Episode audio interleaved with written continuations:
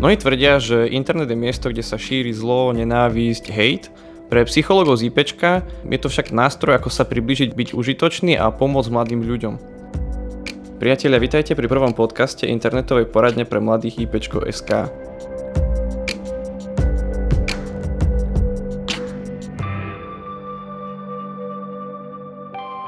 Mojím dnešným hostom je Marek Madro, zakladateľ IPčka. Ahoj Marek. Ahoj. Je to naozaj tak, že sa dá cez internet pomôcť mladým ľuďom? Štatistiky našej práce za celé tie roky ukazujú, že je to naozaj tak. Za ten čas sa na nás obrátilo 100 tisíc mladých ľudí, ktorí hľadali pomoc a tie 100 tisíce hodín poradenskej psychologickej práce ukazujú, že naozaj internet môže byť aj miestom, kde mladí ľudia môžu nachádzať prijatie, bezpečie, pokoj, nádej. S akými najčastejšími témami sa na IPčko mladí ľudia obracajú? Najčastejšie témy, ktoré vychádzajú z našej štatistiky, sú o partnerských vzťahoch. Keďže sú to mladí ľudia, sú to tínedžeri, tak najviac ich trápia lásky a takéto vzťahové problémy. No ale hneď druhá najčastejšia téma je seba poškodzovanie a, a myšlienky na samovraždu. Tretia najčastejšia téma sú problémy doma, v rodinách, potom sú to ťažkosti, nejaké psychiatrické problémy a potom sú to problémy s domácim násilím, skúsenosti so sexuálnym násilím. Naozaj také veľmi ťažké prípady a príbehy. Hovoríš o 100 tisíckach klientov, o 100 tisíckach hodín na, na, na poradni. Ako vieš, že si tým ľuďom naozaj skutočne pomohol? Mladí ľudia väčšinou prichádzajú so svojimi ťažkosťami a hovoria o tom, že im je ťažko. A keď z toho každého rozhovoru odchádzajú, tak odchádzajú s plánom, čo s tou svojou situáciou môžu tu a teraz urobiť. A potom sa vracajú a chvália sa so všetkými tými svojimi úspechmi, ako sa im to podarilo. Tak toto sú podľa mňa dôkazy o tom, že, že prepojiť internet so psychológiou bol perfektný nápad. Marek, teda približ nám, ako prebieha tá komunikácia na IP, keď ten klient príde. Rozhovor začína tým, že klikneš na chatovú aplikáciu. A hneď v úvode ťa náš poradca, náš psychológ osloví, privíta ťa a, a snaží sa vždy nejakým spôsobom si všimnúť to, že prichádzaš v nejakej ťažkej situácii, že sa obracaš práve na neho. Často, často sme tí prví, za kým prichádzajú s nejakými ťažkosťami a komu sa zdôverujú toto pri tej našej práci je naozaj unikátny zážitok, že si že mladý človek prichádza s nejakými ťažkosťami, ktoré prežíva celé roky a, a on príde tu a teraz to chce zmeniť, chce s tým niečo robiť. A prostredníctvom tréningu a vzdelávaní a, a celé to, toho nášho know-how s ním otvárajú rozhovor prostredníctvom otázok a snažia sa zistiť, aké sú možnosti toho klienta s tou situáciou, v ktorej sa tu a teraz nachádza, niečo naozaj urobiť. Hovorí, že sa pýtate, no pýtať sa je bežné podľa mňa v úplne takom normálnom rozhovore. V čom sú teda otázky alebo pýtanie sa na čete IPčka iné od bežného rozhovoru? Otázky vychádzajú z také metódy, ktorá sa volá Solution Focus Brief Therapy. Krátkodobá na riešenie orientovaná psychoterapia. A sú iné v tom, že, že priamo sú orientované na riešenie tej situácie. Napríklad sa pýtame na, na zdroje toho klienta, na to, čo mu pomáhalo, napríklad v minulosti, keď sa niečo takéto podobné dialo, čo vtedy využil na to, aby, aby s tou situáciou niečo urobil.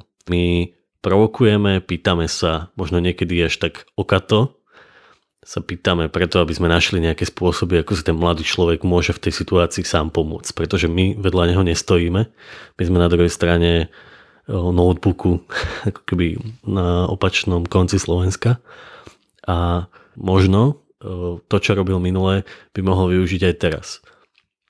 Ale tým, že je zaplavený emóciami, mnohými emóciami, pretože tie problémy sú naozaj veľmi ťažké, tak mu nenapadne, že by mohol urobiť to, čo urobil aj minule. Vieš uviezť nejaký konkrétny príklad?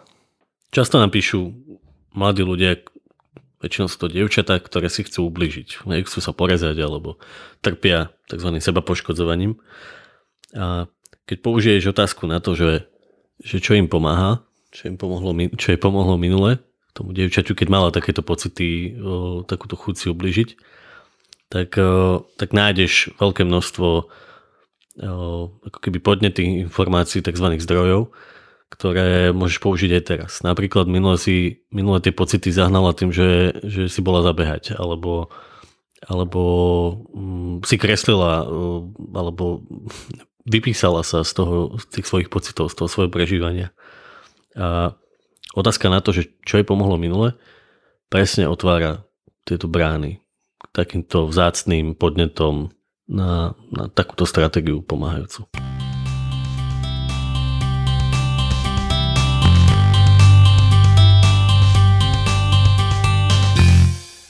Chat na IP prebieha anonymne a bez fyzického kontaktu. Psychológ vidí v podstate len e, nick svojho klienta a všetko prebieha len písaným textom. Mňa by tak možno zaujímalo, že či je tento len písaný text v odzovkách dostatočný na to, aby sme mohli pomôcť tým mladým ľuďom. Mnohí kritici možno aj našej práce hovoria, že by nemalo stačiť, nemal by stačiť ten text. Pre nás je to slovo príležitosť, pretože keď mladý človek nejaké veci nazve nejakými slovami, tak o sebe odhaluje veľmi veľa ďalších informácií, ktoré si neuvedomuje. Vplýva na to disinhibičný efekt. To je taký pojem, ktorý pochádza z Ameriky, ale, ale popisuje, popisuje to, že cez internet sme oveľa otvorenejší a ja to nazývam takými slovami, že je to instantný zrýchlovač pocitu blízkosti a, a porozumenia naša práca má svoje limity, určite. Ale je to taký prvý most, alebo taká prvá príležitosť, ako vôbec volať o pomoc, ako sa vôbec stretnúť s nejakým odborníkom, ktorý je schopný reagovať na potreby týchto mladých ľudí v ich prirodzenom komunikačnom prostredí, čo teda bez pochyb internet je.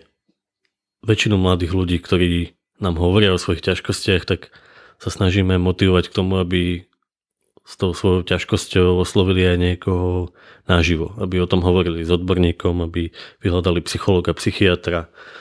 Veľmi často je táto predstava, že by o tom mali hovoriť zrovna s takýmto odborníkom úplne nepredstaviteľná a o, veľmi často ani pri tej komunikácii aj zabudnú, že hovoria už s tým psychologom. Čiže je to taká prvá dobrá skúsenosť, často je to prvá dobrá skúsenosť so psychologom, ktorý, ktorý sa im dokáže priblížiť a vďaka tomu sú aj motivovaní vyhľadať potom ďalej odbornú pomoc.